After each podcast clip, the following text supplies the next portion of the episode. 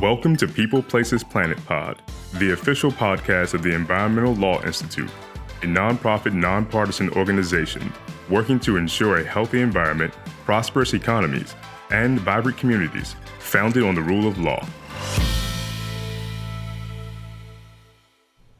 Welcome to this week's episode of the People, Places, Planet podcast.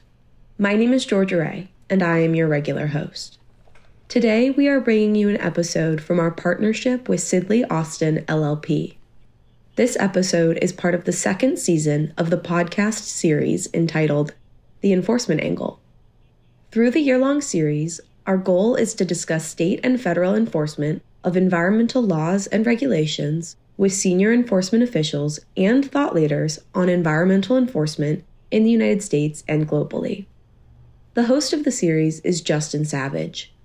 Justin is a partner in Sidley Austin LLP's Washington, D.C. office and the global co leader of the firm's environmental practice. On today's episode, Justin discusses corporate compliance monitors in environmental enforcement actions with three panel guests Ike Adams from Sidley Austin, and Michele Edwards and Brad Wilson of StoneTurn, a global advisory firm. Mr. Adams is a partner in Sidley's DC office and represents clients in investigations and enforcement actions by the U.S. Department of Justice, or DOJ, the U.S. Securities and Exchange Commission, the SEC, state attorneys general, and other law enforcement and regulatory authorities. Miss Edwards is a partner with StoneTurn and has about 25 years of combined experience in fraud and compliance risk management and financial statement auditing. Ms. Edwards has served on senior leadership teams of and led work streams on several compliance monitorships. Mr. Wilson is a managing partner at StoneTurn and has more than 18 years advising companies and their counsel on complex financial and accounting matters. Mr. Wilson has also served on senior leadership teams of several compliance monitorships. Thanks, Georgia. Ike, Michele, and Brad, how are you doing today? Great. Doing well. I'm pretty well. We appreciate you joining us to talk about compliance monitorships, a perennial hot topic in DOJ enforcement, particularly in the environmental space over the last five years. Now, for our listeners, the last time we talked about this at a very shishi breakfast meeting at the Hay Adams, we were repeatedly shushed for being too raucous. So hopefully we can recreate that energy here. Yes? That's the plan. Awesome. So before we dive in, let's get to know you a little bit and walk through your backgrounds and how you came to be involved in monitorship issues. Sure, I'll start off. This is Ike Adams. I'm a partner at Sidley's Washington, D.C. office. I joined the firm in 2006. I'm a member of the firm's regulatory enforcement group. My practice primarily focuses on defending companies and officers and directors in government investigations, principally before DOJ and SEC, but other regulators as well. And I handle a broad spectrum of issues, but of particular relevance here, I've been involved in a number of environmental enforcement actions. In addition to defending clients before the government, I also conduct internal investigations and I advise companies on the design and implementation of compliance programs. And of relevance to our topic here, in representing companies before the DOJ, I often help clients deal with compliance issues and, and monitorships. One of the things we'll talk about is in the course of those investigations, we help companies enhance and update their compliance programs to meet DOJ expectations. We look closely at the DOJ guidance on monitorships and advise clients about the likelihood of a monitorship. We advocate for our clients before DOJ. Nobody generally wants a monitorship, with no offense to Michele or Brad. So we often advocate that a monitorship is not necessary in a particular case. And if one is appointed, we help guide our clients through that process, through identifying and selecting the monitor and advising them in the course of the monitorship. So, with that, let me kick it over to Michele. Thank you. I'm Michele Edwards. I'm a partner in StoneTurn's Chicago office. So, I started my career as a financial statement auditor in public accounting. And around the time of Sarbanes Oxley and all the massive corporate frauds and financial statement scandals that were going on, I began advising companies on designing and implementing anti fraud programs and compliance programs and controls, and helping companies investigate allegations of fraud and misconduct. I joined StoneTurn about eight years ago, and I spent a lot of my time working on compliance monitorships and helping companies remediate their compliance programs after something has gone wrong.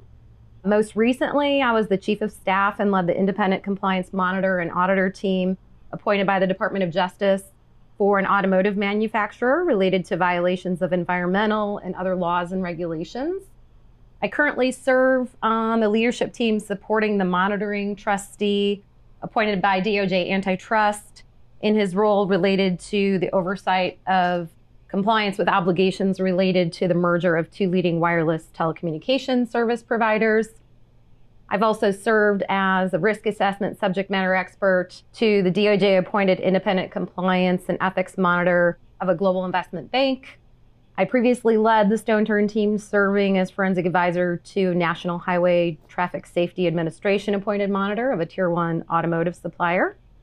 And finally, I led two work streams of a New York Department of Financial Services appointed compliance monitor of the largest non bank mortgage servicer in the United States. Thanks, Michele. I'm Brad Wilson. I'm also a StoneTurn partner. I sit in our Boston office. My background is mostly in forensic accounting, which I've been doing for about 20 years now in that space and doing a lot in the sort of internal investigations and expert witness world. From an investigations perspective, you know, most investigations start with looking for controls weaknesses. You know, that sort of helps you look at the place that you want to focus the time on your investigation, the place where something most likely went wrong. And then at the end of the investigation, you know, frequently the investigative team is giving some advice to the company or the organization on how to improve those controls where there may have been something went wrong.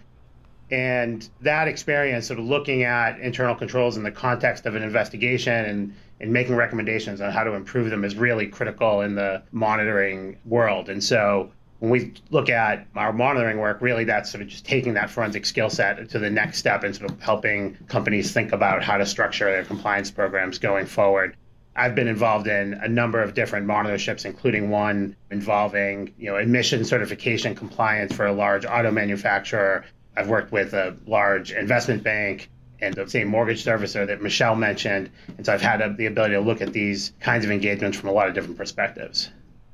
Yeah, that, that's terrific, Brad. And I think everyone on this podcast brings a wealth of perspectives and perhaps some different viewpoints. But before we get deeper into this, Ike, let's just level set a little bit because listeners may not know anything about monitors. So, just starting with the basics, what is a monitor? Sure. So, a monitor is an independent third party that is appointed to oversee a company's compliance program following the settlement of a criminal and sometimes civil enforcement actions. So, most of the time, when there is a settlement agreement with the Department of Justice, for example, there are compliance undertakings in that agreement that require companies to have a certain level of compliance that's designed to address and reduce the risk of recurrence of the misconduct that's at issue in the settlement. And so the monitor is an independent party that comes in and serves essentially as an independent validator of the entity's progress in implementing those compliance related undertakings that are required in the settlement agreement. So the monitor comes in and they look at the design, the implementation of the and the effectiveness of the company's compliance program and the requirements that are set forth in the agreement. And really it's adding an extra layer of oversight it examines the compliance program in light of the company's risk profile, and the monitor will make recommendations and report back its findings and observations to the government. Just give us a sense, and Brad, Michele, do you want to weigh in on this too? What does a monitor do, like? And then what's really the legal authority to have this third party involved? Sure. The monitor really acts almost like an auditor in a sense and performs an audit like function as a practical matter, they're going to collect documents, they're going to interview personnel at the company, they're going to test transactions to understand what is the risk profile, what is the company's existing compliance program, is that compliance program addressing the risks that were identified in that risk assessment? They're going to look at whether there's any gaps from that. And then they're going to also look at to see is the program effective? Has it actually been implemented? Or is it really just a paper program?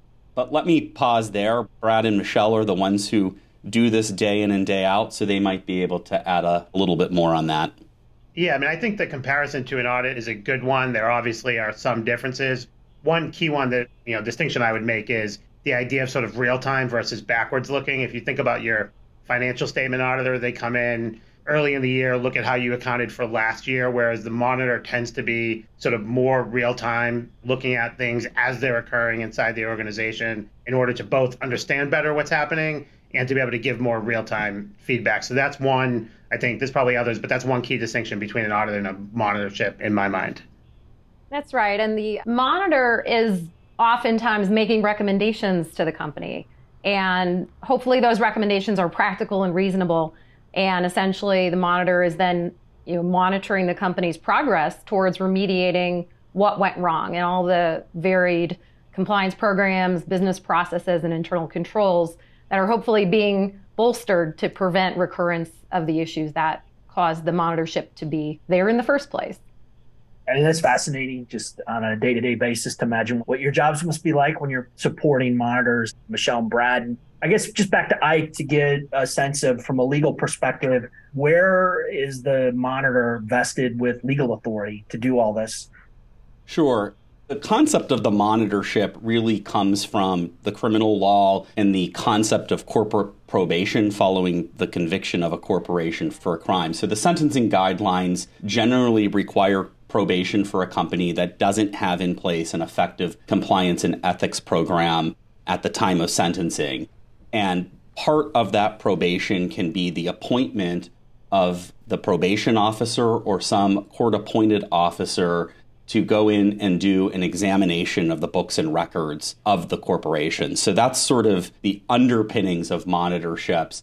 This has gotten applied really through contracts. Oftentimes, these corporate settlements are resolved through a deferred prosecution agreement, a non prosecution agreement, or a plea agreement on the criminal side. And on the civil side, they're often embedded into a consent decree. And essentially, they get memorialized in this contract or agreement between the company and the Department of Justice or the government. And part of that agreement is to retain a monitor. Thanks, Ike. That's interesting from a legal perspective, but I'm assuming there's some kind of oversight of the monitorship or there's some other structure involved. So at the end of the day, who does the monitor report to?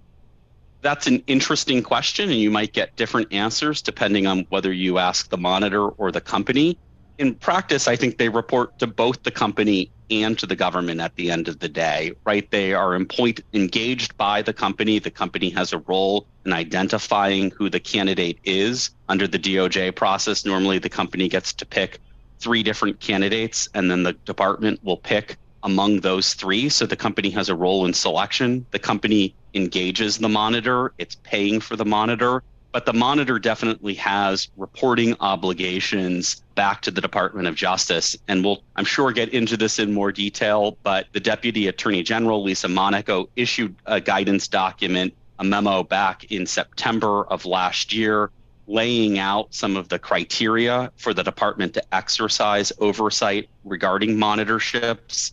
In that guidance, she indicated that the department should receive regular updates about the monitor and the status of the monitor and any issues that the monitor needs to report if they're being denied access to information, resources, to employees in the course of their monitorship, and that prosecutors overseeing the monitorship should regularly receive information about the monitor, understanding what he or she is doing, and that the monitor is focused on the work plan and the scope of the monitorship.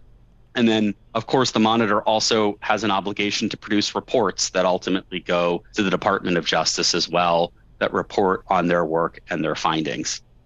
That's interesting. And, it, you know, there are agencies that impose, I think, quasi monitors. I mean, I think Michele mentioned NHTSA, EPA has a suspension and debarment office. But just looking at DOJ, what components have imposed monitors at DOJ?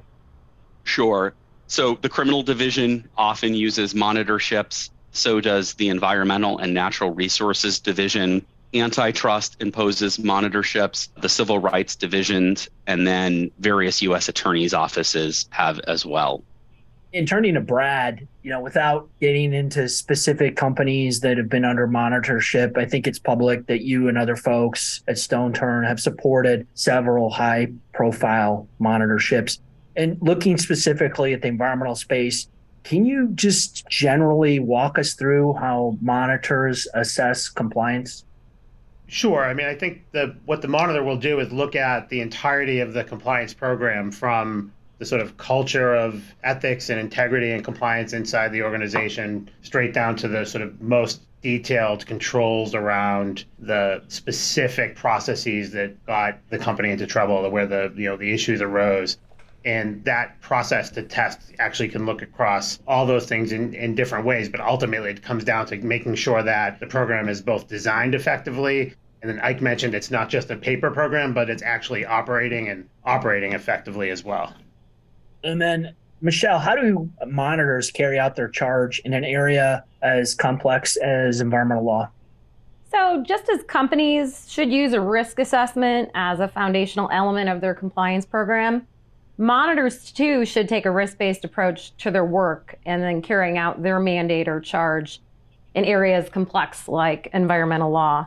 So, in order to do that effectively, the monitor team must understand the industry, the legal and regulatory environment, and the company very well. So, using a risk based approach is also often explicitly written into the monitor's mandate within the settlement agreement. So, the monitor is not expected to review all business lines, activities, or all markets. And indeed, some monitors have been criticized in the past for just this. So, using that risk based approach will really help the monitor deal with that oh, complexity that you were talking about and also focus on the things that really matter. Yeah, and you touched on this. You said team, so I'm assuming monitor is more than a single person. But can you elaborate a little bit on that, Michele?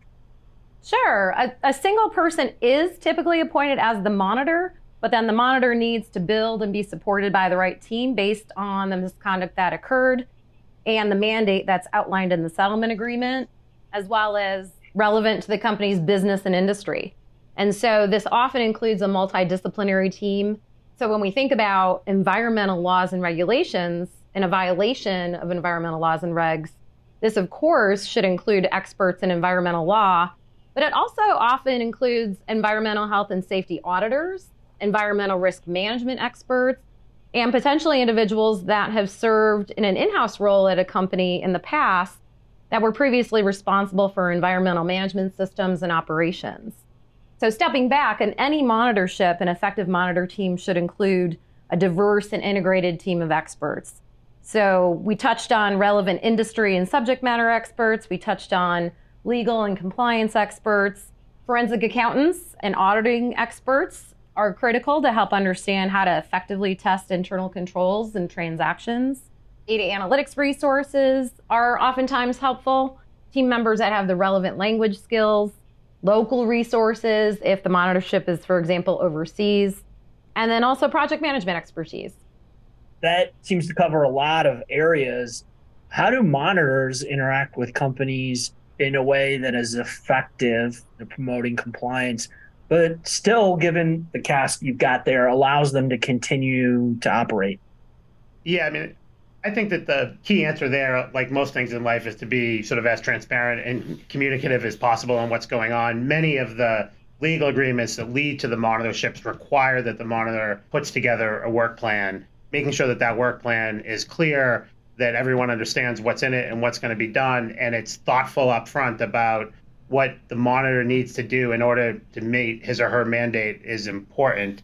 And one of the things you want to make sure is in that work plan is what are the criteria that the monitor is going to use to judge the effectiveness of the program, or in some DOJ monitorships at the end of the day to certify whether or not the program is effective. And, you know, one of the worst things that can happen is you have this large team that we're doing a lot of work, and at the end of the day, the company and the monitor have a disagreement on what an effective program looks like. Sort of clearing that up up front as part of the work plan process or very early in the project makes a lot of sense in order to make the whole thing easier and make sure the whole team plus the company are working towards the same, you know, sort of direction.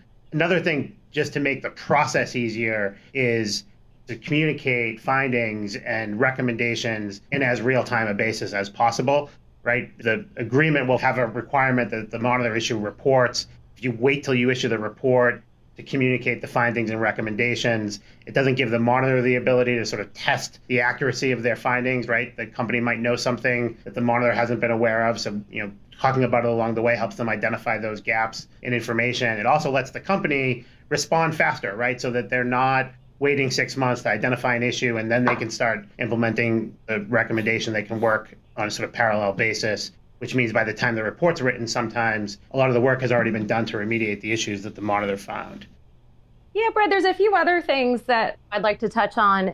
These engagements are oftentimes several years in term. And so when you think about the structure that's required and the project management expertise that we talked about that is critical to both the team and the company, companies really need to think about and develop a project management office themselves, depending on the scope of the monitorship, because that oftentimes helps them minimize disruption to the business on a day to day basis and can oftentimes allow for a less painful, more streamlined monitorship. Project management offices can serve various roles.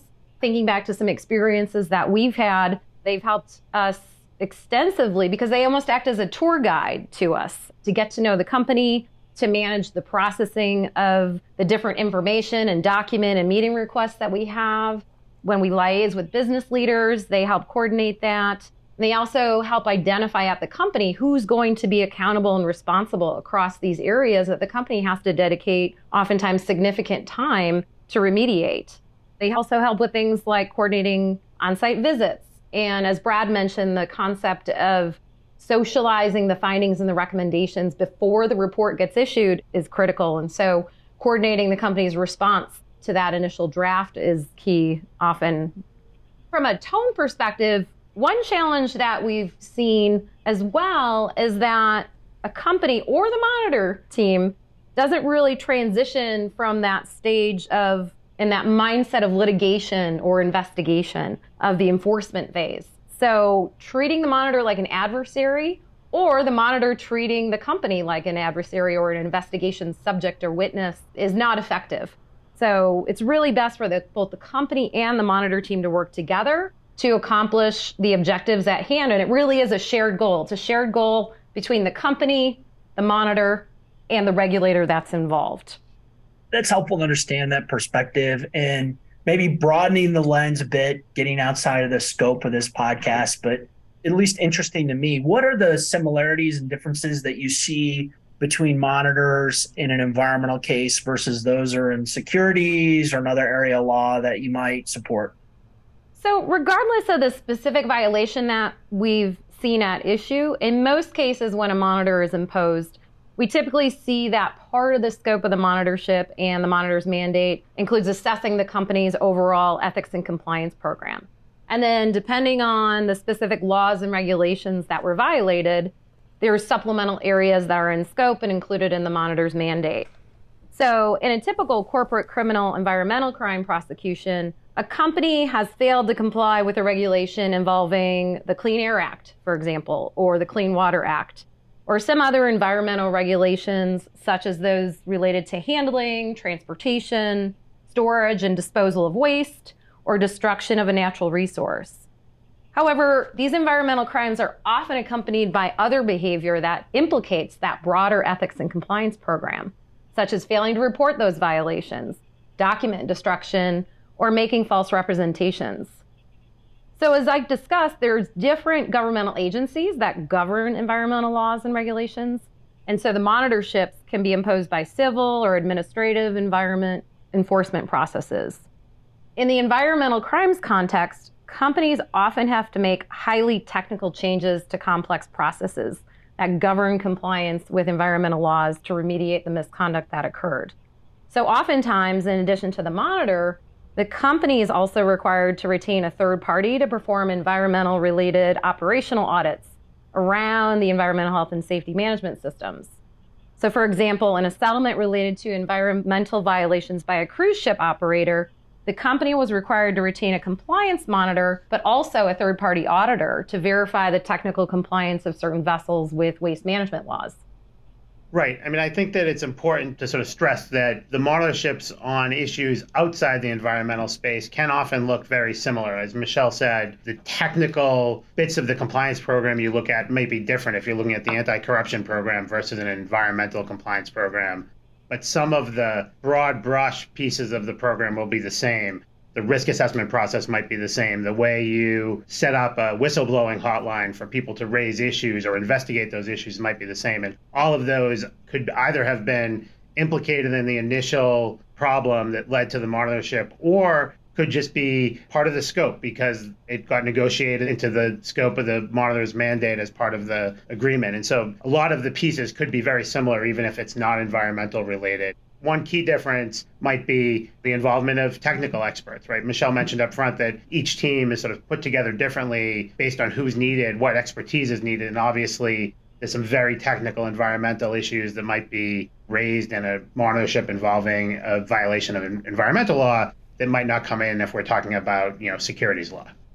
So there's just clearly a lot to unpack there and to support over time. And that raises the question how long do these monitorships last, or how long can they last? Yeah, I mean, the most typical DOJ term, I think, is three years. That's what we've seen most often. They can be shorter or they can be you know stopped mid-run if the government and the monitor determine that the company has done what it needs to do and it doesn't need to wait an extra year. On the other side, there are instances where the company hasn't remediated as much of the program as fast as it needed to and that term is extended. So there's some flexibility there, but three years is typically the standard. So, yeah, you show up at work one day, your company has a monitor. How do you interface with the monitor? And I guess more specifically, Brad Michele, who is typically the point of contact within a company for a monitor? Is it the CCO, the general counsel, someone else? Yeah, I mean, it can vary a lot. I think if the monitorship itself is fairly narrow in scope, they're focused on a fairly narrow piece of the compliance program. I think oftentimes it's reasonable for the GC or the chief compliance officer or someone on their team to take primary control. Michele described a process that we've seen be pretty effective in larger scoped monitorships where project management office inside the company is set up to help interface with the monitor. Ultimately, the monitor needs access to everyone in the company that has a role to play inside the appliance program. But it's really helpful to have a key contact, and that key contact can be from the GC's office or the compliance department. But also, again, you know, sometimes a, a dedicated office is set up or project management office to deal with the monitor and their team. You want to add anything, Michele? No, I agree with everything Brad said. First time for everything. All righty. Ike, turning to you, let's turn to the Deputy Attorney General Lisa Monaco's September 15th, 2022 discussion of monitors. What did the DAG Monaco say and why is it significant? Sure, I think there's several noteworthy aspects of this. One is back in October of 2021, the Deputy Attorney General rescinded prior DOJ guidance to the extent that that guidance indicated that monitorships were disfavored or somehow the exception and not the rule in DOJ resolutions. And so the September 15th memo from Lisa Monaco really cements that principle even further. The memo indicates as department wide policy that there's not hard and fast rules, but states that whether or not a monitorship is imposed depends on the specific facts and circumstances of a particular case.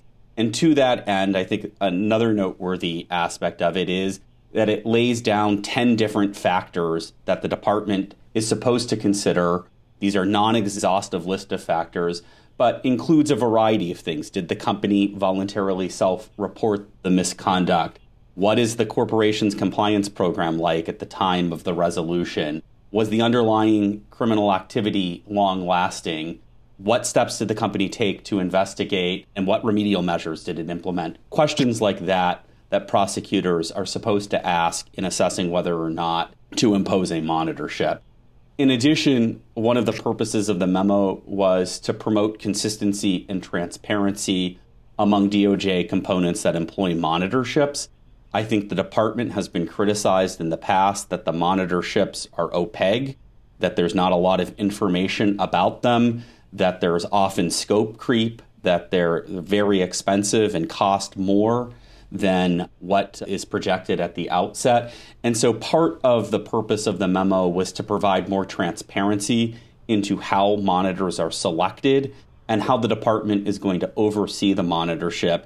And it includes things like looking at whether the monitorship is adhering to the scope, whether it's keeping on budget, and aspects like that.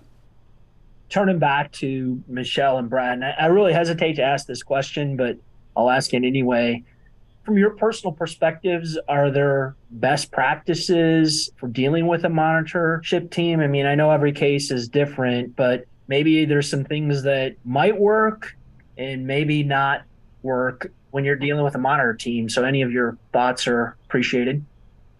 Yeah, there's definitely things that work well and some things that don't work so well. So, a few of these concepts we touched upon before, you know, that concept of the right tone embracing the monitor as an independent consultant versus having an adversarial relationship is key.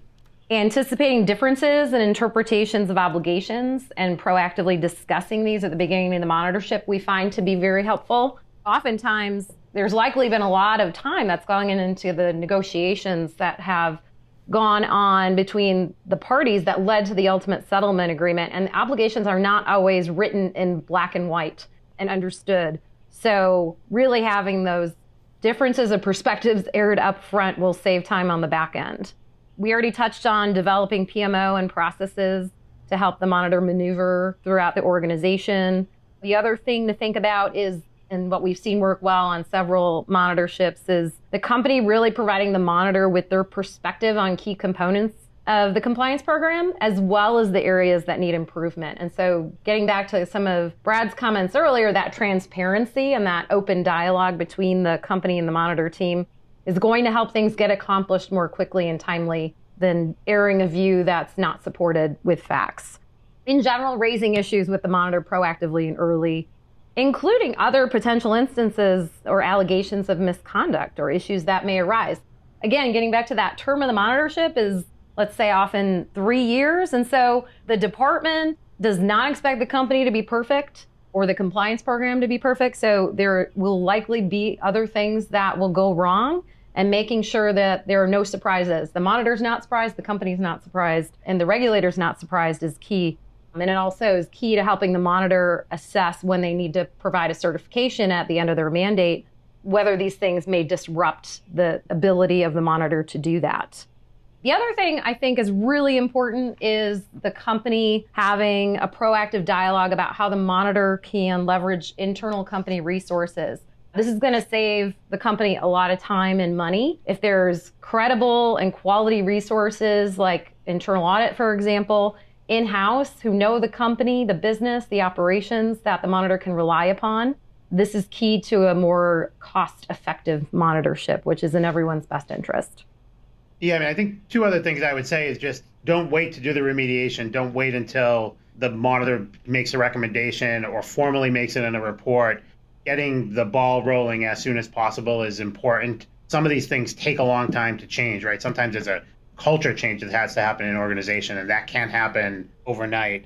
And the other thing is, although the monitorship may not have been the company's first choice as a way to resolve the issue, once it's in place, take advantage of it as an opportunity to really truly improve the compliance program and help teach the employees the way to work in a culture of compliance right that use the monitorship as an opportunity to help move the company forward rather than just answer the questions you need to answer to get through the three-year term Thanks, Brad. And taking a step back from living under a monitor, Ike, what are some compliance steps so that companies can lower the risk of DOJ insisting or an agency insisting that there be a compliance monitor? Sure. One of the things about the recent DOJ guidance, we see it in the Monaco memo from September. It's in some of the more recent memos. For example, the criminal division put out a memo on March 1st, environmental crimes in ENRD, put one out in the last couple of days. And those memos really highlight the fact that if you come in and you self report violations to the government, that that is a big factor that they consider in whether or not to impose a monitor. And so the decision on whether or not to self report is obviously a tremendously complicated one, and it's a very difficult one for many companies.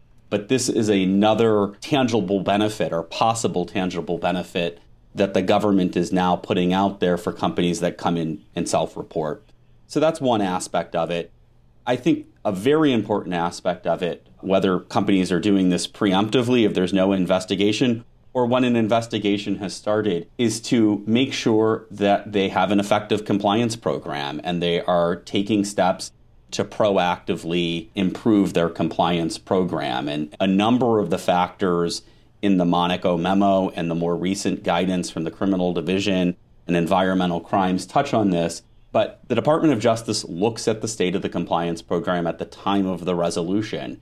And so, one of the things that we often do is work with clients to make sure that the compliance program is meeting DOJ expectations and that they are making improvements, that it's based on a risk assessment that the program is appropriately tailored to those risks, that the program is adequately staffed, there's the appropriate amount of resources, that they're getting support from the top levels of the organization, that there's a culture of compliance, which is a lot of hard work, but that they're instilling a culture of compliance in the organization, and that the program has been tested.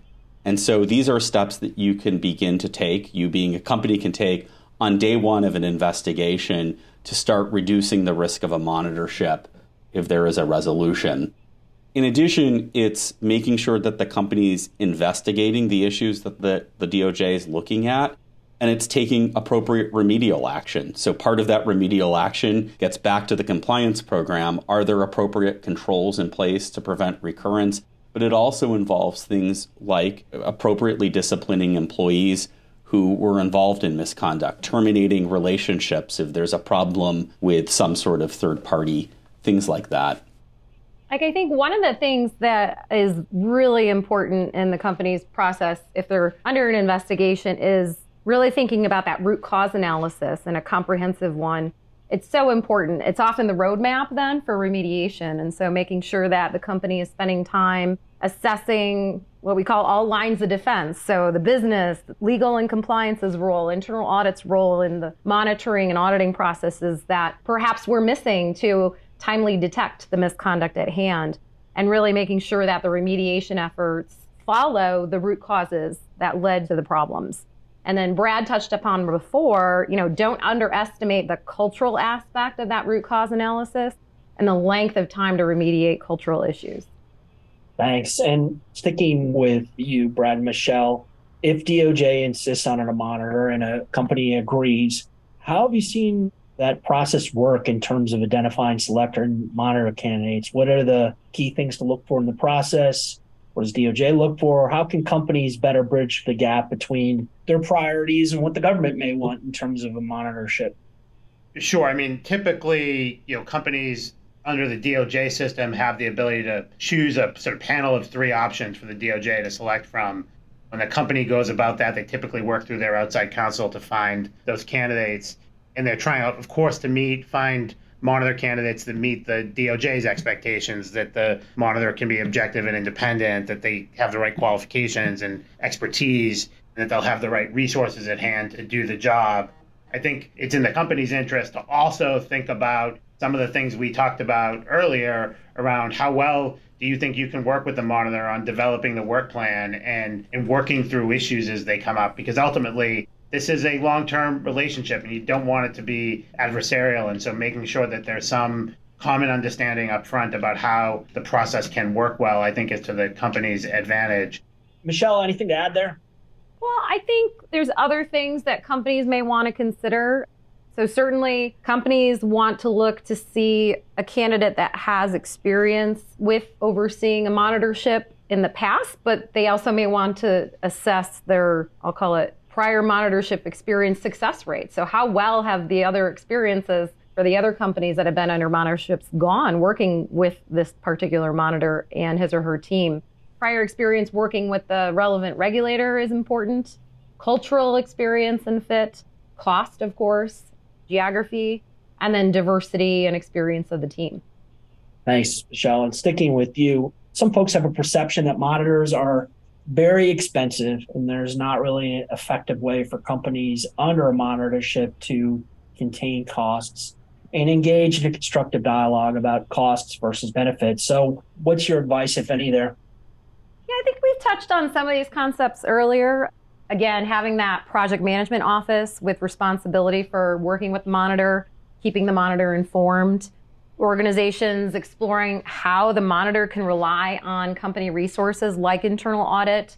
Oftentimes, that's explicitly written into the monitor's mandate that they can coordinate and rely on these company resources and processes and work product to assist the monitor in carrying out their mandate. And so, you know, the monitor's got to have confidence in the quality of those resources. And at times, you know, companies have gotten into trouble because they haven't had the resources dedicated to compliance. But there's plenty of global corporations that have an army of internal audit resources that, in our experience, are well qualified to help the monitor fulfill their mandate and Brad touched upon before, you know, that work plan stage, really understanding the monitor's work plan, making sure that you've got folks at the company that are accountable and responsible for implementing the recommendations and have oversight over that progress is key. And just regularly communicating with the monitor any roadblocks to remediation. Companies are going to change over the course of the term of the monitor, right? the risk landscape is going to change. And so a recommendation that was made a few years ago may no longer make sense given changes that happen at the company. So just having that open dialogue when, say, a recommendation begins not to make sense and be practical or reasonable and having that early on, I think really, again, helps that no surprises concept that we talked about before. Thanks. And Brad, what just generally, what can companies, in your view, do to make a monitorship successful? Yeah, I mean, I think three things come to mind one is to not think of the monitorship as punitive, but really truly treat it as an opportunity to improve the compliance program. If there's a third party who has some expertise in this space, making recommendations, take advantage of those recommendations, try and make the program and the company better through that. Second, I would say focus on the end goal, right? That everyone's goal should be the same. The monitor, the company, the government all want the company's compliance program to be better. Everyone wants to avoid future violations of law. So keeping everyone focused on that as the ultimate goal, I think, is important. And lastly, we mentioned before, communicating openly and, and being transparent as possible is really important for this to be successful you don't want the monitor end up surprised on something that's going on. The monitor doesn't want the company to be surprised by something it's doing. Just keeping that line of dialogue open and making sure that you're thinking about the parties not in an adversarial nature, but around that sort of shared goal at the end of the day. I think those three things really do help make sure that the monitorship is more successful than it would otherwise be. Thanks, Brad. And Ike, any final thoughts to close us out on this topic of monitors in light of the dynamic and evolving DOJ guidance here? Sure. Thanks, Justin. Let me offer a few. I think one of the first and foremost things companies should be thinking about is making sure that their compliance programs are meeting the DOJ guidance and regulatory expectations. There's a lot of different guidance documents out there to help companies understand what DOJ and other agencies view as essential components of a compliance program, make sure that your program is adhering to those criteria. I think that's first and foremost.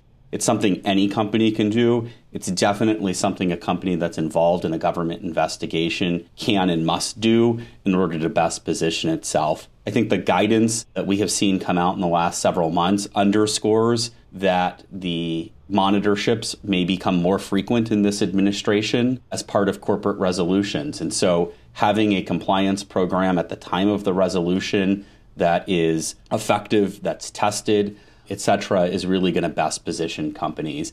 And I think if you do have a monitorship, Brad and Michele hit on a number of this, but what it comes down to is being prepared for the monitorship. It is making sure that you have the organization and resources to handle the monitorship the monitor is going to come in and hit the ground running. You're often going to get within the first day or so a detailed document and information request from the monitor that's going to seek a bunch of information, and there's going to be an expectation that the company is going to move swiftly to accommodate those requests because the monitor is also working under a timeline that's part of the work plan. And I think Brad hit it in his remarks a moment ago, is approaching this with the right mindset. It is going to be destined for failure if companies view this as an adversarial relationship. And it is going to be a painful three year process. And so I think approaching this as an opportunity for the company to make improvements is going to help make sure the monitorship is successful. Thanks, Ike, and thanks to Michele and Brad from StoneTurn. Appreciate it. Thank you. Thanks. Thanks, guys. Thank you. Thank you for tuning in to People Places Planet Pod, brought to you by the Environmental Law Institute. We would like to hear from you, so please send us your questions, comments, and ideas to podcast at eli.org. And if you're interested in learning more about our work, attending one of our events, reading our publications, or becoming a member, please visit our website at www.eli.org.